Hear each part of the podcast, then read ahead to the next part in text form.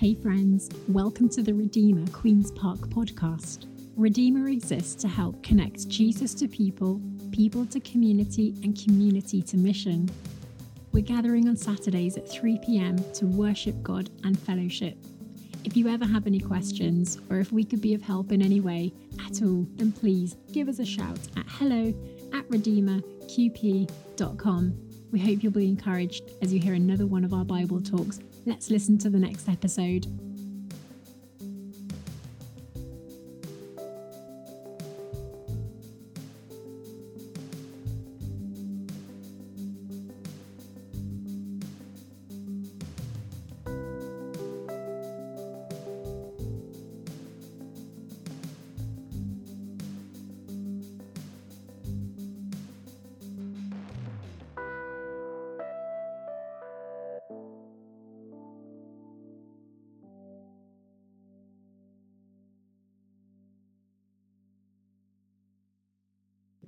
Welcome to those that have already been given into uh, the Easter season. And the Easter season, like we mentioned last week, is traditionally that time when the church turns inward to answer a very important question Why do I need a Savior?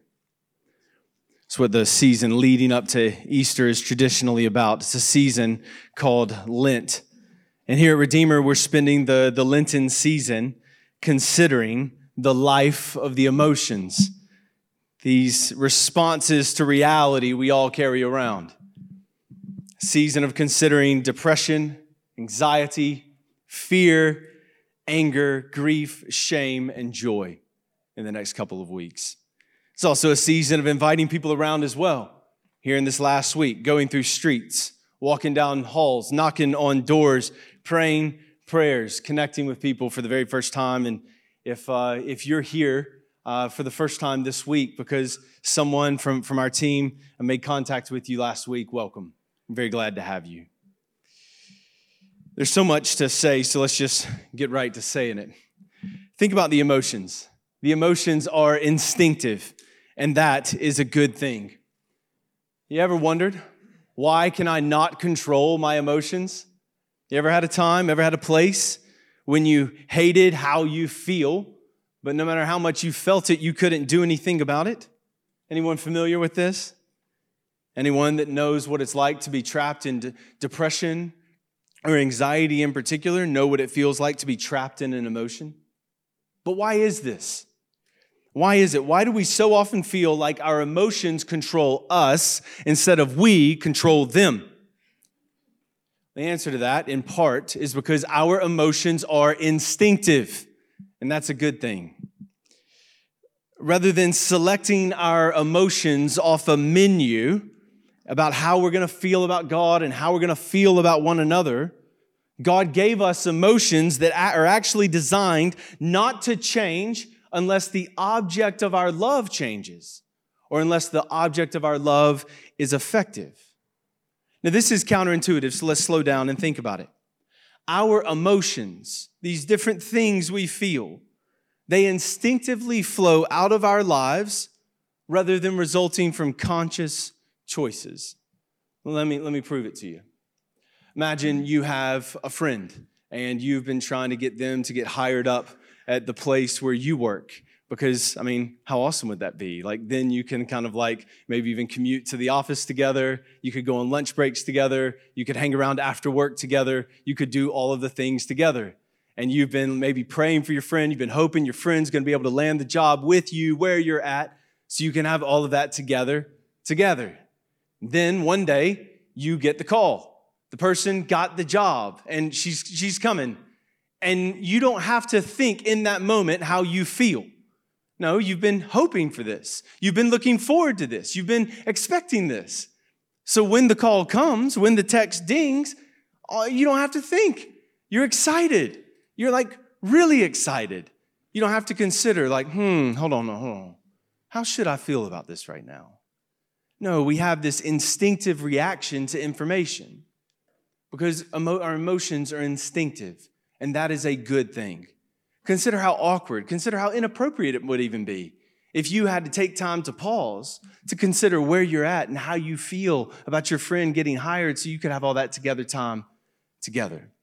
That would actually be incredibly strange if you had to figure out or if you had to decide how you felt about it.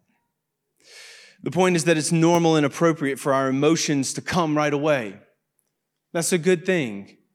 God didn't make our emotions to be necessarily this thing that we need to switch off. No, to deal with the emotions, we actually have to go deeper. Consider how this is also true. Imagine you get a call in the middle of the night, and calls in the middle of the night are never good things. And you find out that someone you loved has actually been injured and they're in great trouble and great difficulty. Consider how the anger and how the fear, perhaps anxiety and the fear that you feel in that moment, how it actually drives you, and it's actually good. How inappropriate would it be? How awkward, how strange would it actually be if you get the call that a loved one is in great difficulty, they're being rushed to hospital, and you've been asked to come in because this could be the last time you're going to get to see the person? You don't have to think, you simply respond. How, how actually inappropriate would it be if you had to sit down and say, hmm, let me think. Where do I want to be with this? How do I want to feel? No, no, no. It would be the fear and the anxiety that leads you to throw the sweats on, call an Uber or hop on the bus and get down there. And that is a good thing. In such situations, it's actually our emotions that motivate us to respond. The point is that emotions flow out of what we care about most. Did you catch this? Our emotions flow out of what we care about most. And our emotions shouldn't change apart from the things we care about the most actually changing. So, you want to change your emotions? We have to actually change the object of our loves. We have to change the object of our desires. Maybe we don't even have to find a new thing, but we have to find a way to love the thing that we love. The point is that we don't need new feelings. We actually need new loves. And to get new loves, we have to get new hearts this is what we're into. Now, Andrew just read it for us in Luke chapter 6, verse 43. You see it right there at the end. For the mouth speaks of what the heart is full of. So, according to Jesus, the things that come out of our mouth, that's what's filling up our hearts. So, when your friend lands the job, you don't have to think. You've been looking forward to it. You've been wanting it. You've been anticipating it. You've been working your side of that deal. So when the news lands, this is great. This is what we were hoping for. And you respond. And when someone you love is in threat or under trouble, you feel heartache. You feel panic because something you love has been threatened. And you rightly respond. Proverbs 4:23 says, "Above all else, guard your heart, for everything you do flows from it." So everything, the lives we live, the emotions we feel, they come from the heart we have. So when you think about it, we actually don't need new feelings, we need new loves. In order to get new loves, we need new hearts. Is there any hope? Is there any hope to being able to love something different? Being able to love the idea of something different? Being able to love a person different? There is hope. That's why we're into this. And that's why we're drilling down into these emotions each and every week. But as we talk about them, we're not talking about emotions.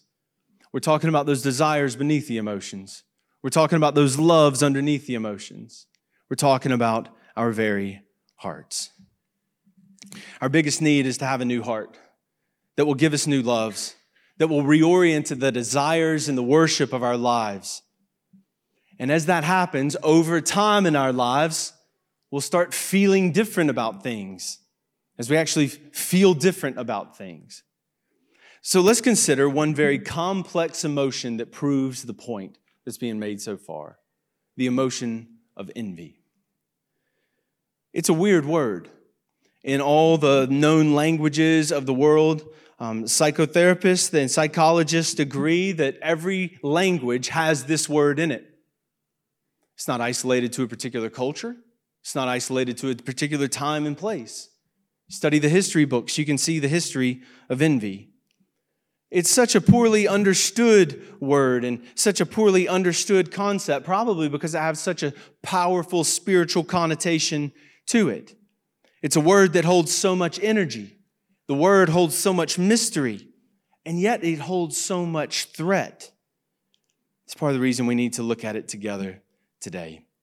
You didn't come to hear pop psychology. You certainly didn't come to hear what I've been able to study in a couple of weeks on it. You came to hear God's word, the Bible, so let's dig into it. Psalm 37. The author is dealing with envy. You see it right there at the very first word. Do not fret because of those who are evil, or be envious of those who do wrong. So, what follows is going to be what this person ought to be up to instead of being envious. But if we could almost ask and answer three questions around this, I think we could get a feel for what envy is. First, we'll consider what envy is. Second, we'll consider how envy works. And third, we'll consider how to overcome it. First things first. What is envy? Envy is wanting what someone else has. You know this to be true. In verse 1, do not fret do not envy evildoers. You have a righteous person living a life of faith. He sees someone who doesn't love his God. He sees someone who doesn't worship his God, sees someone's living life another way, and he sees that person and he feels, I kind of want some of that. I think we've all felt this. Every follower of Jesus knows what it's like to feel this. Sees a person and feels, I want that. Not even that, but I wish they didn't have it. Psalm chapter 73. You can remember the two Psalms on envy because you just flip the numbers 37 here, 73 there. Psalm 73, verse 3 says, I envied the arrogant. This person of God envied the prosperity of an arrogant person. And there he actually lists out the things that he envied. They're things that we feel and things we envy today as well. In Psalm 73, he basically he envied their great looking bodies, looking at people whose bodies were healthy and sleek. That's in the Bible. He envied their great wealth. They increased in wealth, and he envied that. So he envied their bodies, he envied their wealth, and he's also able to say he envied their charmed life. It did not, they did not seem to be plagued by the ills of, that are common to humanity. And this person looked at them. It's like, man, you got a good body, you got a good bank account, you don't face the obstacles I face. I want that life. And that's what envy is. Envy is wanting someone else's life. Envy's wanting what someone else has. And we feel this so strongly that means that we rejoice when they weep, and we weep when they rejoice. You want it that bad. You want it that strong. Envy is being unhappy at other people's happiness. And envy is weeping because other people are rejoicing. How do you know you have envy? The person kind of ahead of you, or the person that you're looking to, or the person that, oddly enough, in envy, that you actually look up to, when they fall, you're happy. Happy at other people's unhappiness, unhappy at other people's happiest. It's like the, uh, it's like the actor in the West End here, John Gielgud, when Sir Laurence Olivier played Hamlet in 1948. He said, When the critics raved for him, I wept. That's envy. Can't handle the happiness of someone else or something else. It's envy. Being happy at other people's unhappiness, being unhappy at other people's happiness seeing another life and saying, I want that. And going further to say, and I actually resent that person because they have it and I don't. When you think about it, envy is inherent with pride.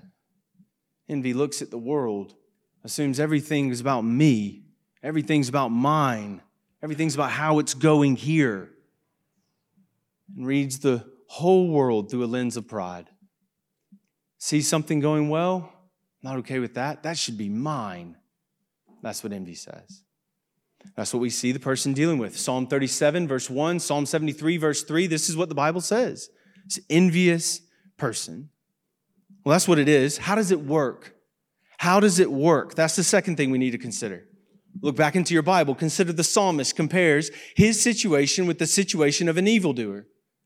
And that is how envy works. Envy feeds on comparisons. You want to take away envy? Take away comparisons. You want to cut envy off? Cut the comparisons out. Envy feeds on comparisons. It's comparisons that lead us in pride to look around our world, to see other men, to see other women, to see other people, to see another church, to see another organization, to see another football team perhaps. And we look around and we say, I want that. Why do we say this? It's because we compare. Let me show you the two, the two reasons we prepare. First, socially and then biblically. Socially, we compare ourselves, we compare ourselves to people that we are most like.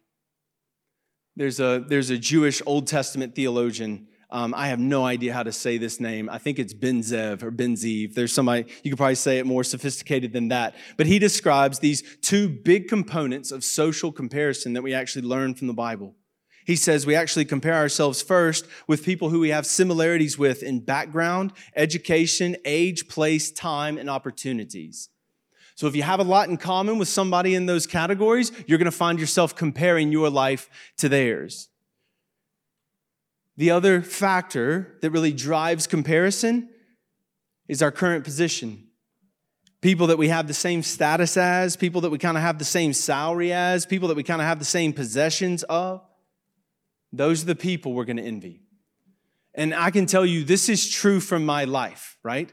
Uh, being a 36 year old man, I've always been the same age of two people, right? LeBron James and Michael Phelps, okay? but it's amazing how I don't spend my life envying LeBron James. Because LeBron and I, though we're both the same age, if I could be on a first name basis, we actually don't have that much in common namely his incredible good looks and his athletic prowess. But I tell you who I will envy somebody that's kind of from where I'm from, somebody that kind of grew up how I grew up, somebody that kind of went to school where I went to school, somebody that's kind of been trained where I've been trained, somebody kind of about the business I'm about. Oh, if you knew the things in here. And I don't think we're any different. I think we all got this. So think about it. When people find other people who were like us, we actually just start comparing ourselves with them. And that comparison is what fuels envy. It's actually the poison in our relationships. So think about it. We don't envy Bill Gates, eh, we don't envy his wealth, but we do envy someone that's kind of like us that makes 20K more than we do. You ever notice that? No one sits around fuming and gossiping about Bill Gates, but we're ticked at a, at a colleague. We're ticked at a coworker, a friend that managed to do better than we. Weekend warrior on the golf course isn't mad that Tiger Woods would beat him by 30 shots, but if your weekend warrior beats you by two, you're fuming. A single woman isn't mad that Dua Lipa has 80.5 million followers on Instagram, but somebody from her same age, stage, and background gets 80 more likes than she does, she's ticked. And this is how our hearts work. Envy thrives on comparisons. And we envy our relationships with one another. We envy the circumstances of one another, and we envy the, the possessions of, of one another. We envy because we compare. And when we envy, we actually don't grow closer together, we grow further apart. Here are the sorts of comparisons we make. We make relational comparisons. It's like we're going for more, we're going for more. We see a social media post again from another event that you weren't invited to, and you think to yourself, why wasn't I there? I deserve to be in that. And we envy. Maybe you're not married. Maybe you want to be married. You see another friend that went on and somehow that friend's getting married, and you think to yourself, I'm better looking than she is. I'm in the gym more than him. And we say these things and we envy. We play the but I games. By the way, there's nothing wrong with wanting to be married, and there's certainly nothing wrong with grieving that you're not married, but there is something wrong with envy. And there is something wrong with looking at other men and looking at other women that are in a different life position and resenting them because of how God has chosen to work in their lives. There is something wrong with that. There's nothing wrong with desiring relationship. There's nothing wrong with having to do that grief of wishing it was your time yet. But there is something wrong with resenting other people or even feeling miserably sorry for ourselves because God doesn't have us there yet. And it goes. You see a neighbor's house, maybe they're getting the works done. You see a chair, you see a car, you see shoes, you see trainers, you see a jacket, and you think, I want it. And what we're actually saying there is, I should have had it. Relational comparisons. Think of all the circumstantial comparisons. Look around, you see somebody else's life situation, and we think, I wish I had that. You want to have a spouse and you don't. You resent that you resent that. You want to have a baby and you don't, and you envy. You want to have children who behave and they don't, and you envy. Speaking from experience. You want to be friends with someone you're not and you envy. And then we get on social media, and it is just the feeding ground for comparisons. And I'm not bearing down on anybody, I'm probably on there more than you, but this is what happens. We look at others' lives and we're looking at a filtered highlight reel of their existence. And we know the rubbish that goes on in our own situations, off in the back rooms and off in the back door. And we're wondering to ourselves, they got it so good. And we compare and we compare and we envy. And we're actually not growing closer together. We're drifting further apart.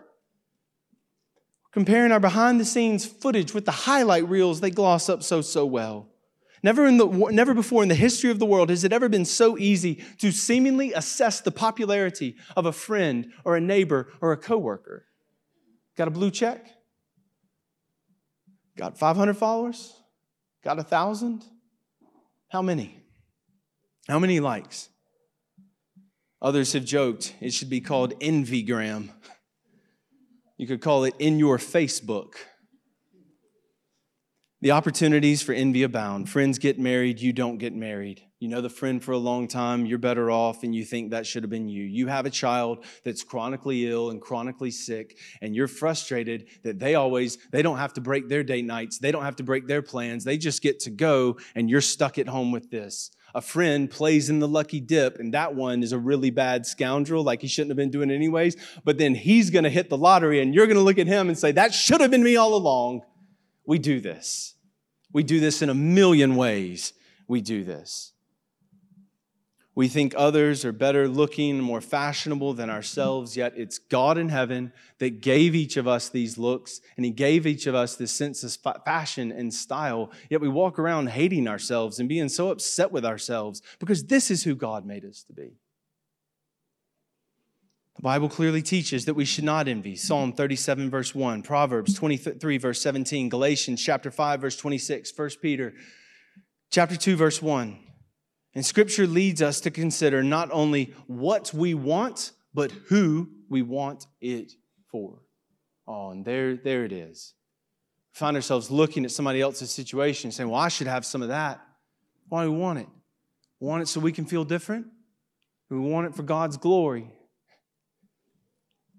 Biblically, we envy because we have bad hearts that love the wrong things the wrong ways. In the span of one generation, anger and envy provoked Cain, Adam's and Eve's first son, Cain, to murder off his brother Abel. Jesus says it like this in Mark 7, verses 20 to 23 What comes out of a person is what defiles them, for it is within them, out of a person's heart, that evil thoughts come. It's from within inside a person this stuff isn't out there. The enemy is not out there, it's right here. Comes sexual immorality, theft, murder, adultery, greed, malice, deceit, lewdness, envy, slander, arrogance, and folly.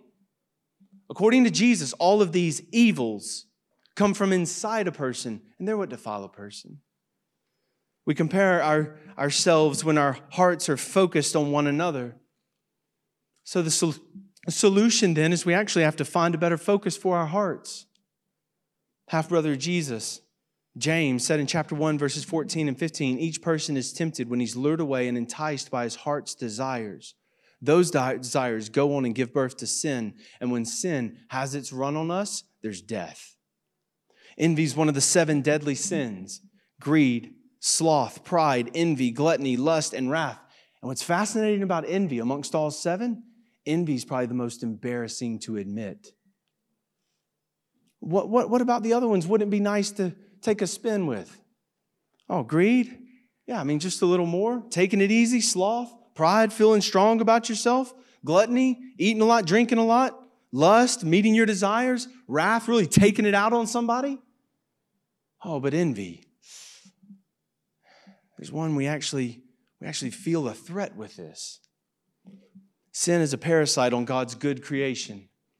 And sinful emotion here, it contains a corrupted, it, it, it, though it's corrupted, it contains at its core part of good creation. Envy in us might actually have its, its roots in an unfair treatment from childhood. That actually just grows up with us in an interesting way. What does envy do inside of us? One clinical psychologist has said if envy were an illness, the world would be a hospital. Think of envy as kind of petty jealousy. We even hear this, like this was this was my experience. This was some of ours this week as we got around this word to look at it in community group.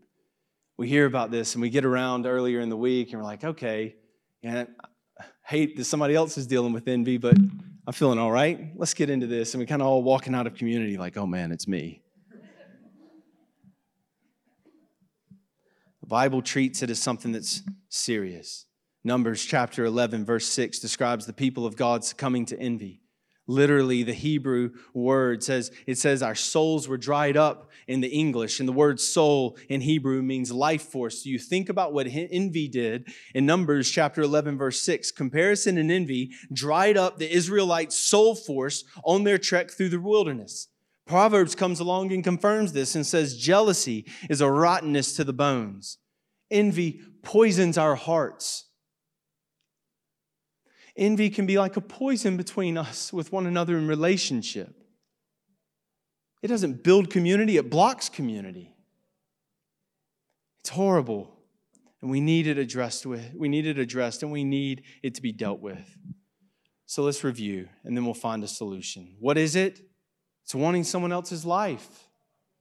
I see your situation. So much pride. You say that should be mine, not yours and I resent that you have it. How do we have it? Fueled by comparisons, the fruit of dead hearts that dries up our life force inside of us and it leaves us feeling as if we have rotten bones inside. So, how to overcome it? What can we do with this? How can we get beyond it? We can feel it, we're aware. So, where are we going to go from here?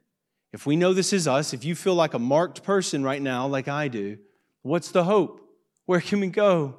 What could ever be done for our envious hearts? You think about what's going on in Psalm chapter 37, you see strategies for overcoming envy. You actually see verbs that mark the beginning of these next few verses. These become the action points that we can involve ourselves in. See, the first thing we're to do in verse 3 is to trust. Next thing we're to do in verse 4 is to delight. Next thing we're to do in verse 5 is to commit. Then we trust again in the second half of verse 5. So we fight envy at the root level of our heart's desires because our emotions are instinctive. There's no going to be looking at our hearts and just saying, stop that. Where I actually have to love things differently. This doesn't mean like your desire for a spouse needs to go away. This might mean it needs to be tempered. This doesn't mean our security with where we are socioeconomically needs to change, but it does mean we actually might need to trust God more while we still have our hopes, dreams, and ambitions in this life. So it's not like, oh no, God's gonna like take my desires away. No, no, no. He might actually leave those desires there better. He might actually give us better desires to be about and to have. But the promise of God's word is that he'll, del- that he'll actually deliver us through this. The goal of David in Psalm chapter 37 was to feed on the faithfulness of God. And that was the hope for helping the emotions that he felt in his life. It's a promise and a command to dwell in the land and to enjoy security, a promise and a command. Envy has at its root this idea God hasn't been good to me. We think he's missed, we think he's forgotten. We think he's lost the script. So we have these emotions that come up inside of us, and we start shot calling on his creation, demanding that things be ours.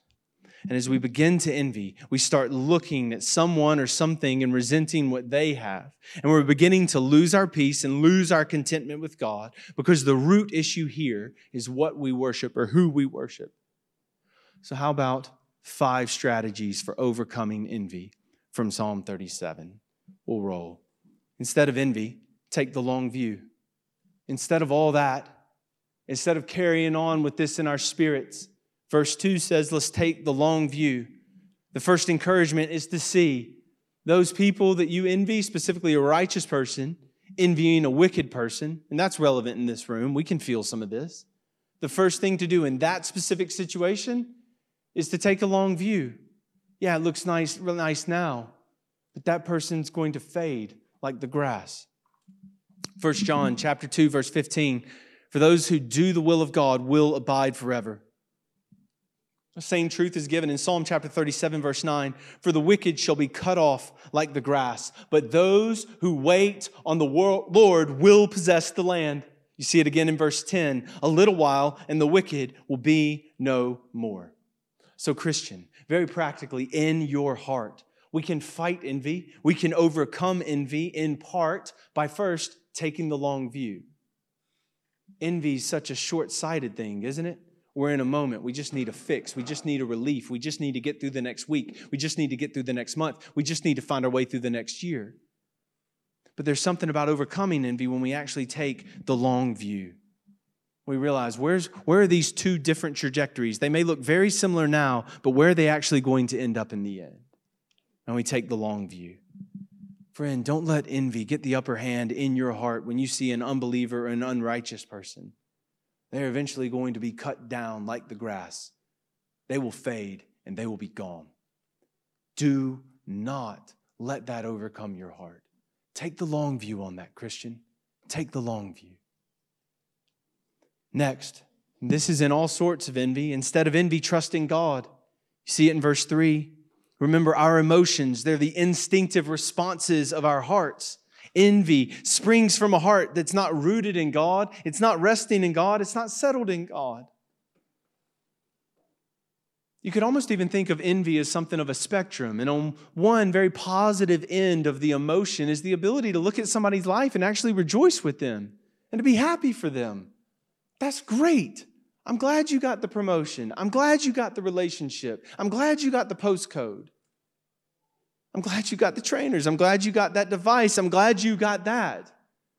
Yeah, wait, wait, wait, wait, wait. On the other end of the spectrum is wishing it was us and resenting our friends that they have it too. So we can battle the envy in our hearts by trusting in God. Whenever we envy, it's always a good heart check. Am I rooted? Am I rested? Am I settled in God? Or has something happened? Has an okay desire in my life become a bit blown up and inflated, and now I'm desiring the wrong thing the wrong way? It doesn't mean relationships are bad to desire, it just means they shouldn't be the biggest desire. And we can shape this over time by trusting in God. We open with this in our call to worship in Psalm 73. We go back to it. We listen to how he was encouraging his envious heart to trust in God. Last week we considered Martyn Lloyd-Jones, Psalm 42. We got to speak the gospel to ourselves. We have to speak the gospel to ourselves when it comes to envy as well. We got to speak to our souls. You guide me, God, with your counsel, and afterwards you're going to take me into glory. You see the long view? I'm not living for the here and now, I'm in it for eternity. Whom have I in heaven but you? and on the earth has no one I desire. You hear that word again in a bigger way? No one I desire besides you. There it is. His heart love, his heart longing, the one his soul was anchored onto. Oh, there it is. Reaffirm that. Trust in God. And there's the experience. You can feel it. You can testify to this. I can testify to this with my envy. My flesh and my heart may fail, but God is the strength of my heart and my portion forever. Trust in God. Christian, very practically, we can overcome the envy in our lives by the grace of God and for the glory of God by trusting in God. as He gives us space, even as you can hear it right now, we can actually be healed of our envy in degrees, and we can be transformed in degrees on the spot today, trusting God. Third, instead of envy, worship God. In verse 4, it's amazing. Envy, envy usually arises from not having the specific desires in our hearts. And the key here is trusting God, trusting God sufficiently, trusting in God in such a way where it comes home to rule in our hearts that He is for us, He has not forgotten us, and He will take care of us. This isn't blind believism, though. This isn't just telling your emotions to stop. This is getting beneath the issue. This is having to ask and answer some important questions right now. Am I trusting in God or am I trusting in something else? Am I hoping in God or am I hoping in something else? And after we identify the object of our worship, we worship. This is why what happens right here in this space of the room is these wonderful people lead us in song. We are actually doing work on our hearts. We're telling our hearts all week long, you've wanted the other stuff. All week long, you've hoped in the different people. Today, remember, heart, it's about Him, and we worship. Romans 8:32 if he did not spare his own son but freely gave him up for us all how will he not only with the son freely give us all things the bible makes staggering promises that God is for us and he will meet us there in the end but our worship is so important. This is about our worship. This is about our loves. This is about the desires of our hearts. We envy those people that worship the things that we want the most. Think about it. If you want to understand what you worship, follow what you envy. If you love popularity and prestige, you're envious of those who have more friends and influence than you. If you love thinking of yourself as the perfect mom or the perfect homemaker, then you're going to find yourself envying mothers that seem to be doing better than you.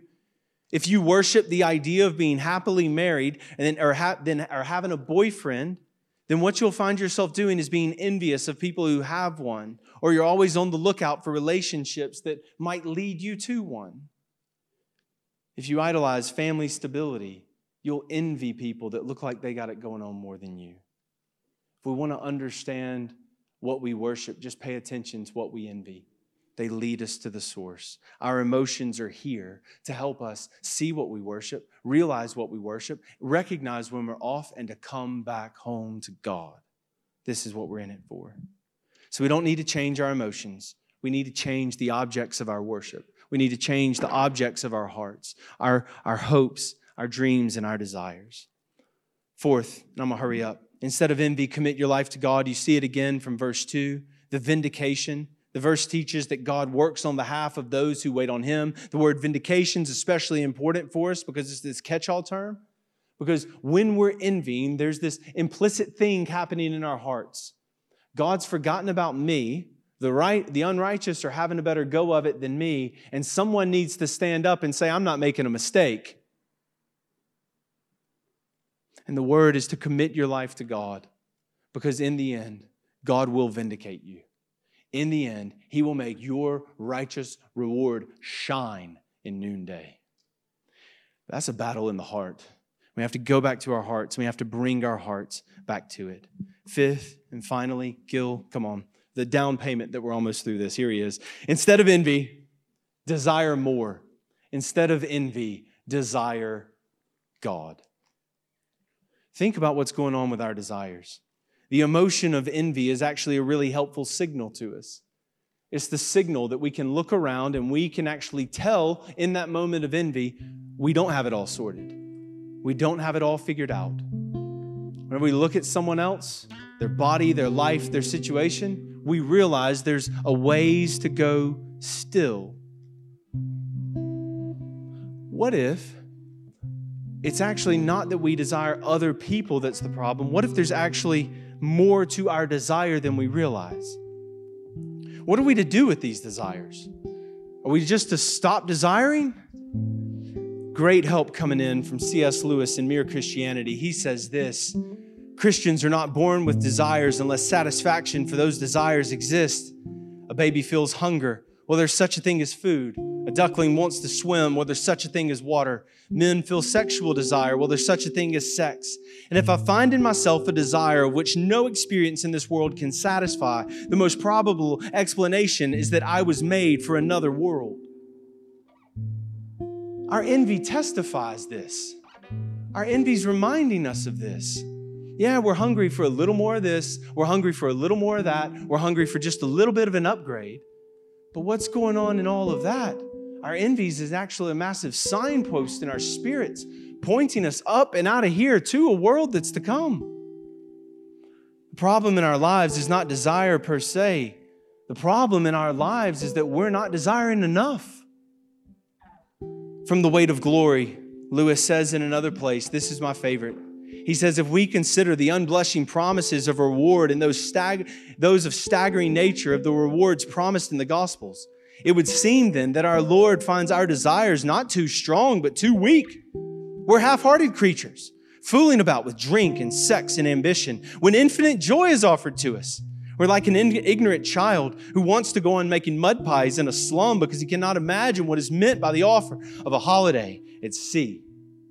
The problem with our envy is that we are far too easily pleased.